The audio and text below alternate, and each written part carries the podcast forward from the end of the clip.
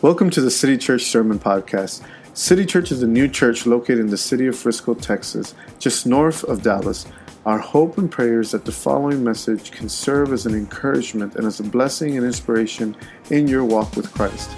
If you have any questions about City Church and want more information about us, or you want to visit during one of our Sunday celebrations, please visit us online at citychurchfrisco.org or email us at hello at citychurchfrisco.org. If you would like to contribute financially to this ministry, you can do so at citychurchfrisco.org slash give. Thank you for listening. We started a sermon series that we're calling Better. Better. There are choices we have to make in life. There are choices that you and I consistently or constantly are looking at in the face, and we're looking at these choices and we have to make decisions every day. Every day we make decisions are we going to work or are we not going to work? And sometimes these, decisions, these, these decisions are made for us. We don't necessarily uh, really get up in the morning and decide, hey, I gotta, I'm going to go to work. No, because the bills make that decision for us. I don't want to go to work, but I'm going to go to work because I got to pay the mortgage, I got to pay the rent. I like taking hot showers. I like taking showers. Amen. And um, so we have decisions, choices, and this whole sermon series is about the pursuit of better. That at the crossroads of life, as we are in a position whether we're going to go left or we're going to go right, and, we're at a point where we're going to make the best decision possible with the information that is available to us. We, we come to a point where we need to learn and we need to figure out a way how to make not just good decisions, but better decisions, better choices. And the, the whole idea behind these messages, as I've said every week, the past couple weeks, is that the good is the enemy of the better. That the good is the enemy of the excellent. The good is the enemy of the things that could be because sometimes we are happy in a certain situation and things are they're going okay we can't complain god has been good so we settle in an area we settle in a in a circle uh, when if we would just uh, give a little bit more or if we would decide something a little bit different this situation could be a lot better here and we recognize it. We see it. Man, well, things could be better if I worked on my marriage a little bit more. Things could be better if I gave a little more effort at work. Things could be better if I'd go to church every Sunday. Things could be better if I was a little more generous. Things could be better if I spent more time with my sons and my daughters. And the list can go on and on and on. But because of the effort it requires, the energy that we have to muster up within ourselves, because uh, you are not unlike me. I work every day. I get stressed out at work, and, and sometimes it may be uh, that, that, like my wife and I will get home at times, and we sit in the car for just a few minutes before we, we end one craziness to go into another craziness. And we got to psych ourselves up. Lord Jesus, I rebuke that spirit of not doing homework. I rebuke that spirit of bad grades. I, I rebuke that spirit of not having any food to eat and ready, and we got to go to a restaurant. And we sit there and we know that if, if we could just give a little more energy, give a little bit more effort, things could be better, but we sometimes settle for good. And I'm not saying that there's a sin in good. I'm not saying that. But what I'm saying is that the dreams that God has deposited in my heart, if I'm ever going to see that come to fruition, if I'm ever going to see the potential realized in my life, in my family's life, I cannot stay within good. Because good will only take me so far. I have to give a little more effort.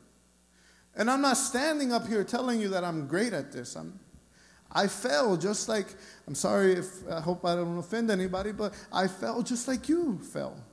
Because we're all human. I make mistakes. I get tired. I get upset. I get angry, just like you get angry, just like you get upset. And, and, things begin to happen in our anger. Things begin to happen in our lack of patience. But if the Bible says that, that those that are filled with God's Holy Spirit will produce a, a fruit, and this fruit is called love, joy, patience, a, a better temperament, all these things, then I got to understand, although things are good, things are okay. Things would be much better in my life if I was truly seeking God with all my heart so that that fruit can be produced within me. And the next time I have to face undone homework, I can face it with joy. Realizing that there are people that wish they had a son to scold.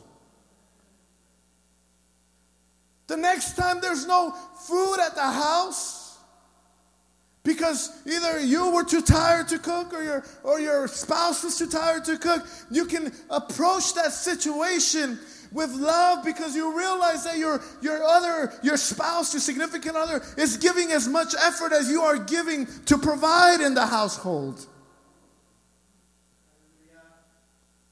Things are good, but things can be better. Over here, it's okay. It's not a sin necessarily. It's not that you are far from God because uh, your marriage could be better or things could be a little bit uh, easier at home because if only you would give more effort. But what I'm saying is that if you truly, truly want to experience all that God, see, God says in Jeremiah chapter 21, I know the plans that I have for your life. They're not plans to destroy you, they are plans to prosper you. And we hit difficulties along the way. We hit difficulties along the road. And we settle for good because it's just too hard to push through. None of this is in my notes. But, but God is, is, is, I believe God is shifting our church God is doing something in our church where we, we come to a point where, yes, worship is amazing. Worship is good. This place is good. This place is amazing. All these chairs we have are good. They're great, but, but things could be better. Because if things are good for my life and I see my neighbor struggling, I see my coworker having difficulties, I see my family who is far from God, if only they could step into what I've stepped in, if only they could meet Jesus the way I've met Jesus, we will not settle for empty chairs in this place. We will not settle for good. We will strive for the best because we have met a unique God. We have met a God that has given you the best. We have met a God that has given it all for you. For God so loved the world that he gave his only begotten Son, so whoever will believe in him shall not perish, but have everlasting life. Please understand that the good is the enemy of the better. Where are we compromising the better things in our lives, those things that could be a hundred times, 200 times better, and we're settling for good? We need to learn to begin to identify that in our lives. So, the past couple of weeks, we spoke on uh, one day is better, that one day in the presence of God is better than a thousand far from Him. Last week, we spoke from the subject of better is less. That sometimes we, we chase after so many things and accumulate so many things. The things that the world says are successful, the things that the world says this will identify you as a person that has arrived. And we're chasing so much after all these things without realizing all the stress that is putting in our lives. And sometimes less is better. Less is better. But see, to make these decisions where we decide that God's presence is better than anything else, that we decide that having less in our lives in order that we can be more generous, in order that we can be less stressed out, in order that we can have more peaceful lives, we have to make decisions so that we can arrive there. And again, this is what this sermon series is about decisions. There's an old Baptist preacher that lived back in the mid 1800s. He once wrote the following He said, We make our decisions, and our decisions make us. If you're taking notes, you should write this down. We make our decisions, and our decisions. See, the implication is that decision making and the ability to process a choice and to choose the better things in life are so important. It's so important because the decisions that we make ultimately shape who we are, shape our family, shape these things shape our marriage, these things shape our relationship with God. And many of us sitting here today have some very important decisions to make upcoming in the near future. There's some young people here that have well, they're not here, they're over there, but you have, there are parents that have young people here that have to decide. Begin to talk about college. Begin to talk about universities. Begin to talk about what it's going to be like living outside of the home. Uh, for some of us, maybe it's a job. We're in the position where we need to make a decision as if to the as as whether or not the place that we are employed at the moment is this the best fit for my family? Is this working out? Is there a better opportunity that I need to take? Maybe some of us it's a house. We're trying to buy a home, and I'll raise my hand on that and please pray for us, okay? That we we have a house that that we need to plant some roots. We need to become stable in our lives. Some of us are trying to decide whether or not to have more kids. Some of us are trying to decide whether or not I should date. No, nobody here is trying to decide who to date. Should I continue date? No. Okay. I have been picking on them lately. I'm sorry. Whether or not simply to stay at home on a Sunday, we have decisions to make. And the decisions we make will come to affect our lives in a very significant manner. And we need to learn how to make better decisions in life. But how? How, Pastor? Well, thank you for asking. I have it all written down. How do I make better decisions for my life? How do I make better choices for my family? How can I lead the most God honoring life that I can live?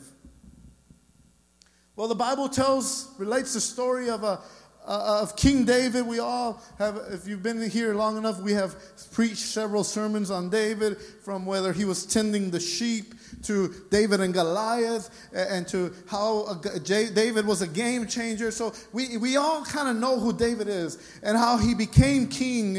Uh, uh, uh, he united the kingdoms of Judah and Israel, and God used him in a very, very powerful way although he was with his flaws. God used him. Well, there's a story related in the Bible where David is at the end of his days. He's making preparations. He's making, he's moving, he's, he's making decisions to begin to begin the transfer of power in the kingdom.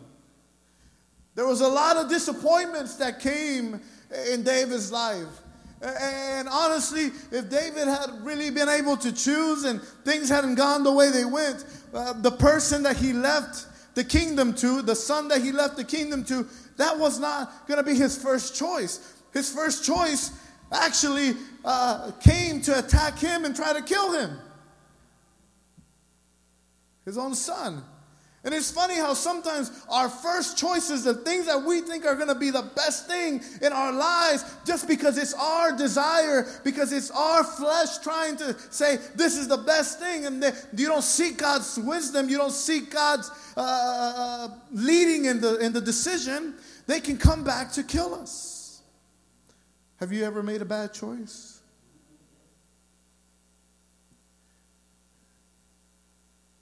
And David is preparing to transfer power. There's a, a transition beginning to happen between David and his son Solomon. Which is interesting to note that Solomon was birthed out of sin. Isn't it great to know that God can use something that was not good in your life, something that was ugly, something that was shameful for His glory? How God can redeem, how God can resurrect, as we said. The resurrected King is resurrecting me. I have no reason to be ashamed. I have no reason to look back because God uses all things for, and He works all things together for good. So here's David transitioning to Solomon, who was birthed out of sin, who was birthed out of a bad decision that David made, made that was birthed out of a, a, a, very bad situation. And, and Solomon is preparing. He's getting ready. He knows he's about to take over the kingdom. He knows that his dad's days are numbered. And many theologians, as you read the word, they believe that, that Solomon was either in his mid teens to mid 20s when he took over the kingdom. Very young. Very young. I mean, not as young as you, but he was young. Okay, he was a young man. And the Bible tells us in First Chronicles chapter 1, he's saying, I mean, sorry, Second Chronicles chapter 1, he says that, that Solomon in preparation, he, he prepared a sacrifice to God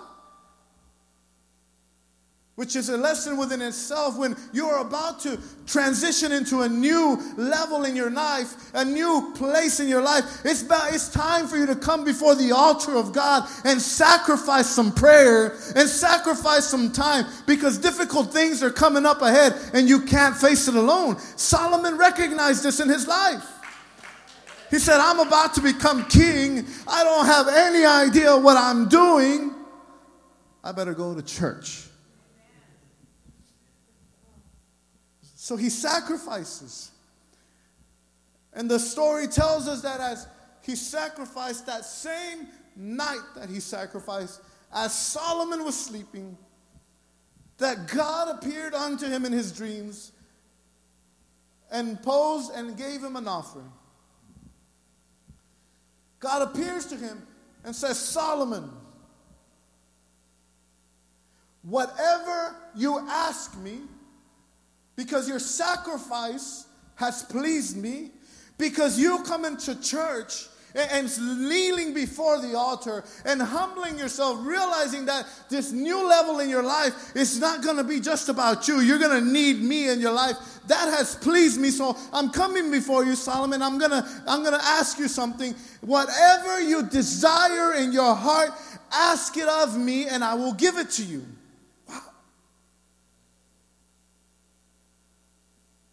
What, what, what an amazing thing that God Himself would appear to you or to me and tell you, Daniel, whatever you ask, I will give to you.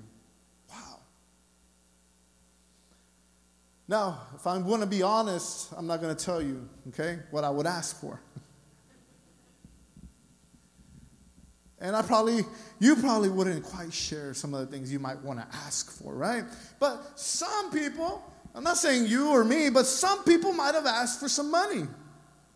Well, God, I'm, I'm transitioning into a new kingdom. I've never done this before. And I don't know how dad did the administrative side of it. Maybe the treasury is a little low. There's not enough gold coins. Can you make sure there's always a, a, an abundant resource of coins? Like let money grow on trees. Maybe some of us would have asked for power. Well, God, you know, I'm kind of young. I don't know what I'm doing, but let me have power so that when enemies hear my name, they will tremble in fear because they realize that I am a powerful king. Maybe some of us would have asked for fame. Well, I don't know how to even twist that into something good, right? But I just want to be famous. Let, let me be famous so I can declare your word. Lord, well, you're asking me, what can I have? Well, will you kill all my enemies? Present, future, my, let's just get rid of them all now. And maybe some of us would have said, Lord, since you're asking me and you're saying you would give me, well, give me immortality. Let me live forever.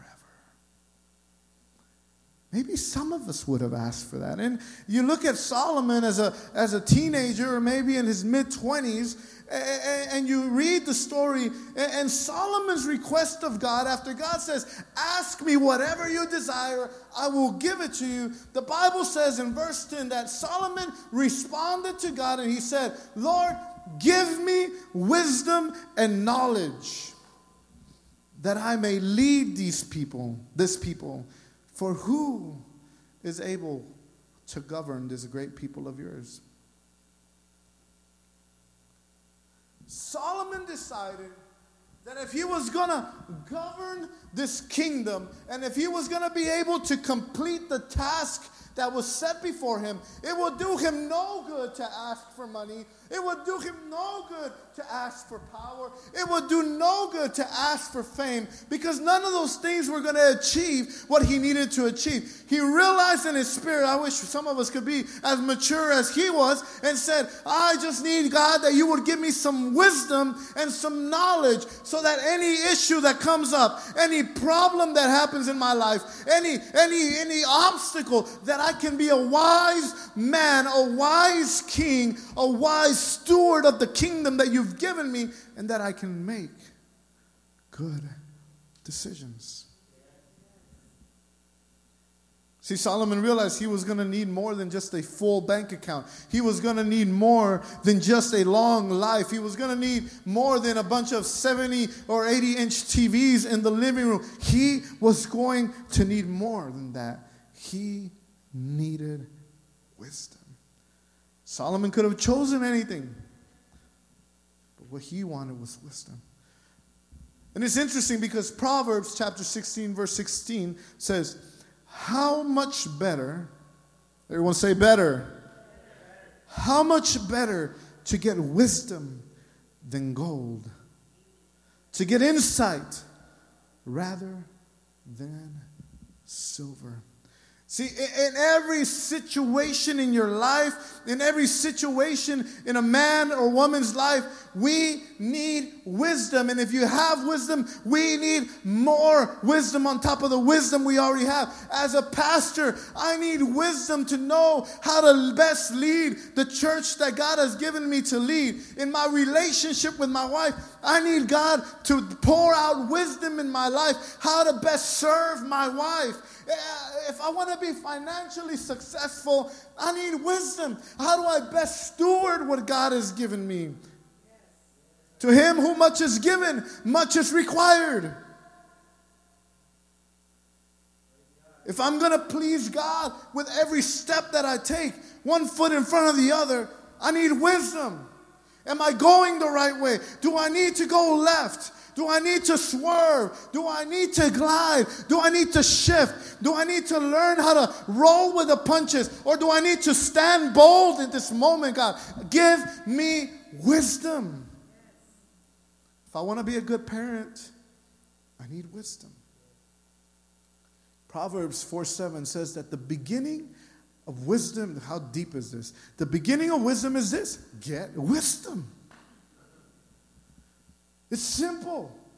Though it costs all you have, if, if this book that's going to help me to be a better parent costs $25, if it costs me $25, if it costs me four lunches during the week, I'm going to buy this book because I need to get wisdom within my life.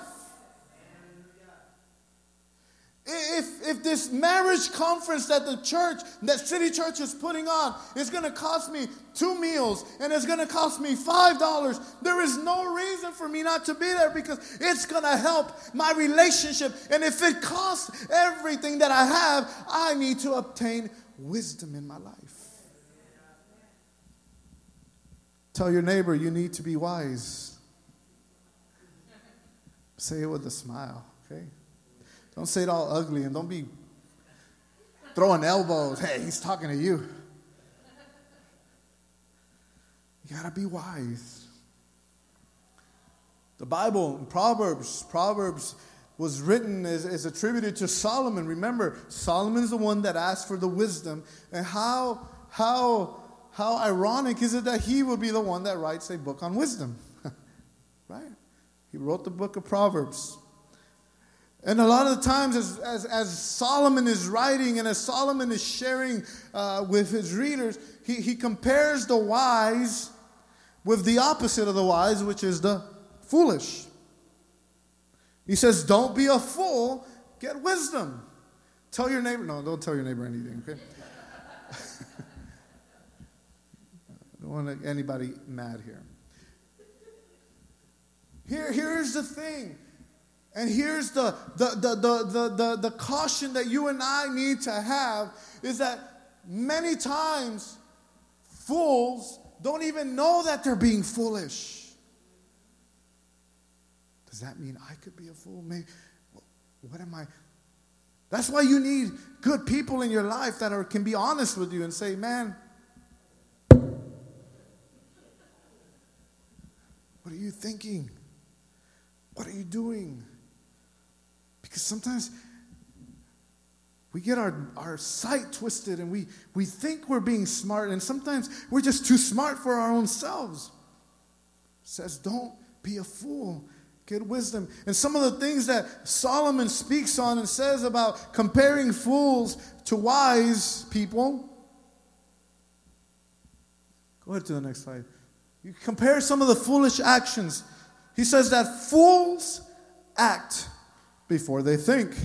Okay, don't be, like I said, don't be throwing elbows, okay? Don't be texting anybody, hey, they're talking about you today. You should have been here. Make sure you listen to the podcast tomorrow.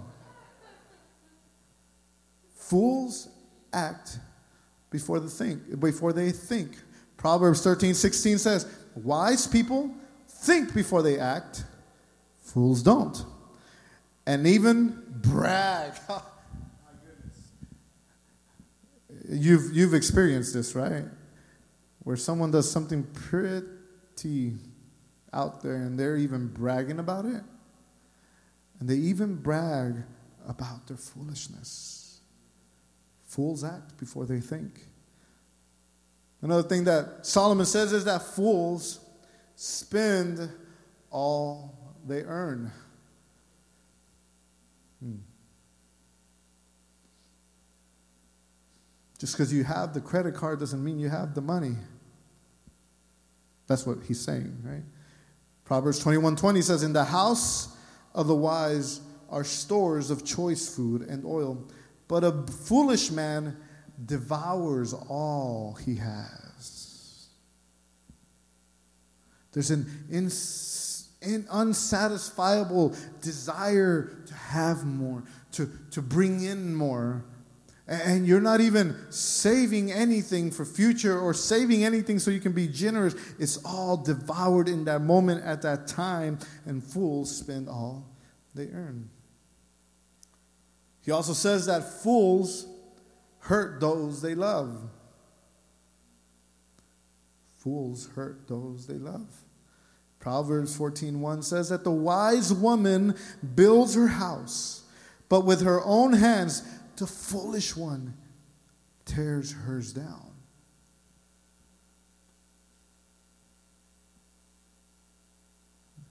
He also says that fools, we've all met this one, fools think they know it all. Proverbs 12 15, fools think their own way is right, but the wise listen to others. But the wise so, see, when you read Proverbs and as you read Solomon's writings, what he is telling you, what he's saying is, hey, don't be foolish above all things, above all uh, any desire you may have. You need to obtain wisdom for your life. If you, if you want to know how to act, be wise. If you want to know how to spend your money, be wise. If you don't want to hurt those people that you love, obtain some wisdom. If you want to be a humble person where people don't mind hanging out with you, be a wise person. Don't. Don't be a fool. So, how do I get wisdom? I'm going to give you three quick things because my, my time's running down. How do I get wisdom? Number one, Fear God. We're in church. Obviously, that's going to be number one. Fear God. Proverbs 9:10. What does it say, brother Jesus? The fear of the Lord is the beginning of wisdom, and knowledge of the Holy One is. Un- if you want to truly be a wise man, a wise woman, what the proverb, the, the Solomon is saying in the Proverbs is that if you really want to get to a place in your life where you're a wise, uh, considered to be a wise person, not because you want people to look at you and say, oh, he's wise, but because you want to live a good life and you want your family to be good and, and you want to be uh, in a place, in a situation that's better. The first thing that you have to do to be wise is you have to fear God. And here is where we struggle, church. And I'm not saying that you guys don't fear God. I know that you guys love God. I know that you guys have a healthy respect for God. But when when when Proverbs says this, when Solomon says that the fear of the Lord is the beginning of wisdom, sometimes we try to sugarcoat it and say, well, he's not really saying fear, he's saying be respectful. But I think that sometimes in our society, in, in modern history or postmodern history, we, we, we think we're so self sufficient. We, we live a life that we think that we are uh, independent of any help from the outside, that we get to a point where we don't fear consequences anymore. We don't fear what God says in His Word that the, the, the, the, the wages of sin is death. And we come to church and we like feeling the butterflies that we feel. We love hearing Brother Nathan sing, and we love hearing Brother Paul uh, make that guitar sing, and, and we love hearing Brother Gilbert tickle those ivories, and we, we enjoy all this stuff. We like it, and we like Brother Jojo too, as he pounds on the, I don't want to leave anybody out. And, and we enjoy all this time that we have. But we forget that we are in a real spiritual warfare, not for any insignificant thing, but we're in it for our souls, for our eternity, and there should be a healthy dose of fear in our lives. Not that God is going to send fire from the heavens to destroy your life, but that there can be real and true consequences for the sin that you may continue to live in.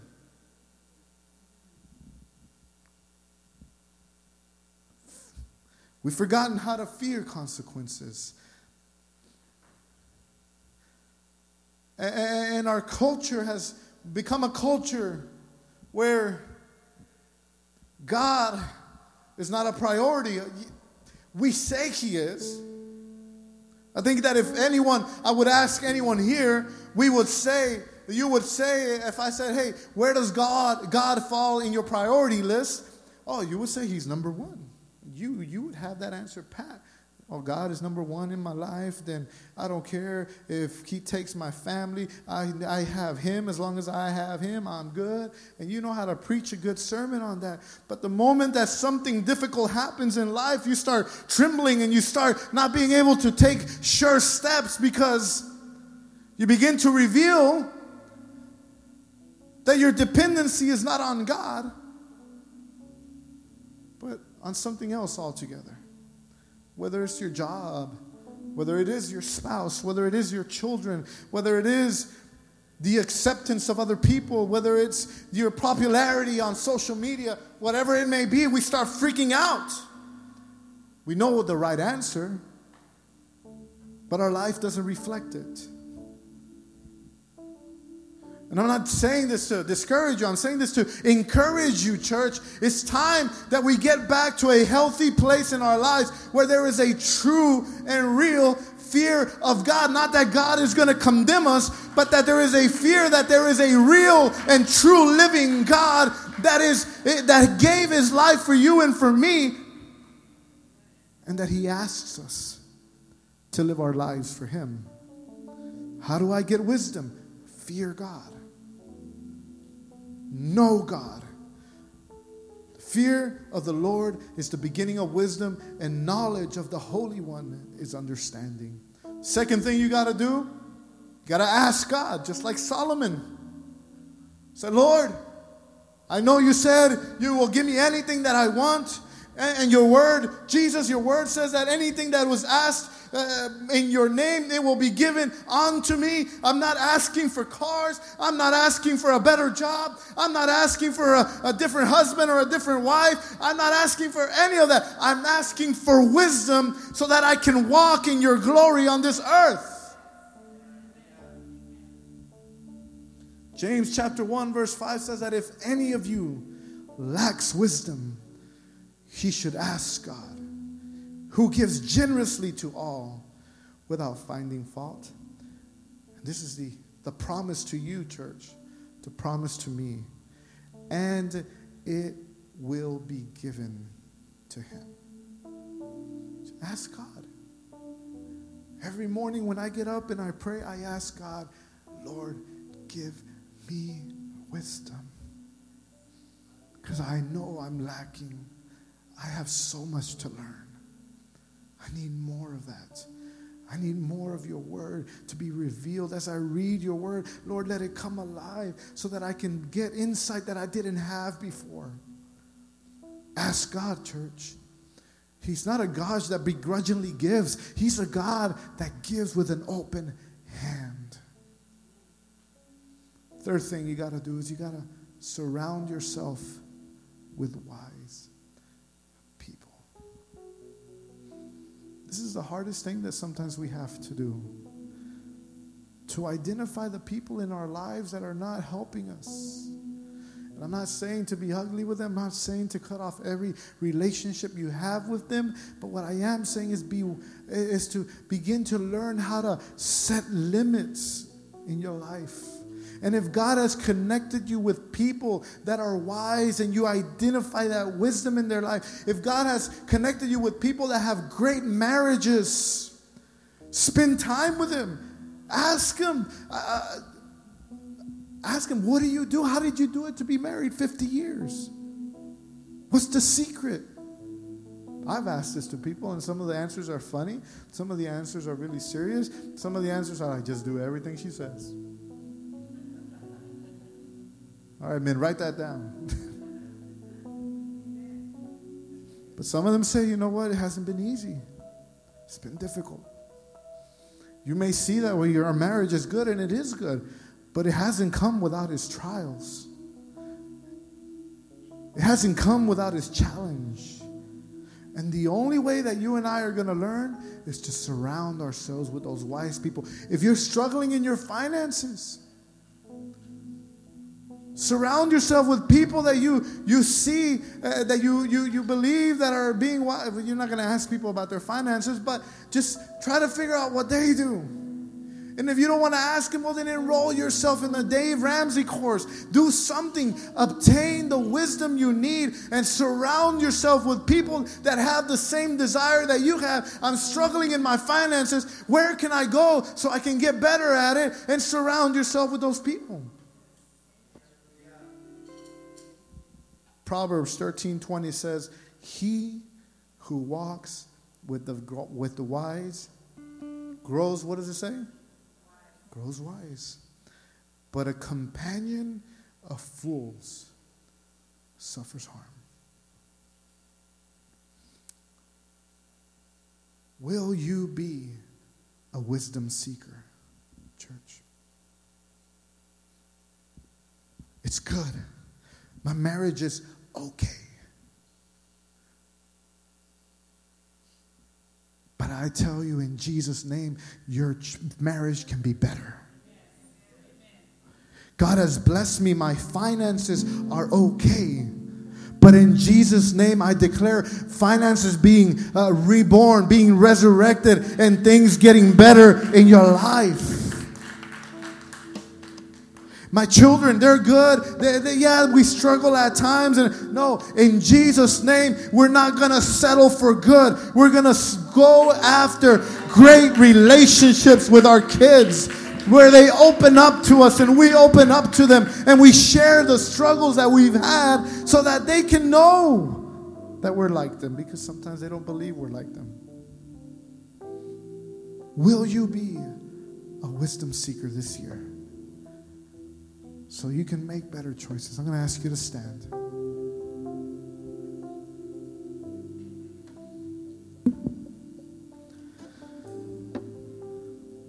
Every eye closed, every head bowed. Father, we don't want to settle for okay. We don't even want to settle for good. We want to climb that mountain to where you have those better things for our lives every area of our life, our every single relationship that we have, every financial situation that comes across, our parenting skills, our children, our relationship with our own parents, Lord, our relationship with you. We don't want to settle for good. We don't want to settle for okay. We are striving for the best. We are striving for the excellent in our lives. We refuse to stand down, but we, Lord, accelerate our seeking of wisdom and we declare breakthrough in our lives. We declare, God, that we're, even though we're pressed down, we are pushing forward. Even though we are stopped at times, we will refuse to remain still. We will keep inching forward, whether it's a crawl or it's a run. There is no going back. And in Jesus' name, I declare wisdom over this church. I declare breakthrough in this church. I declare your spirit filling the air, your spirit filling lives.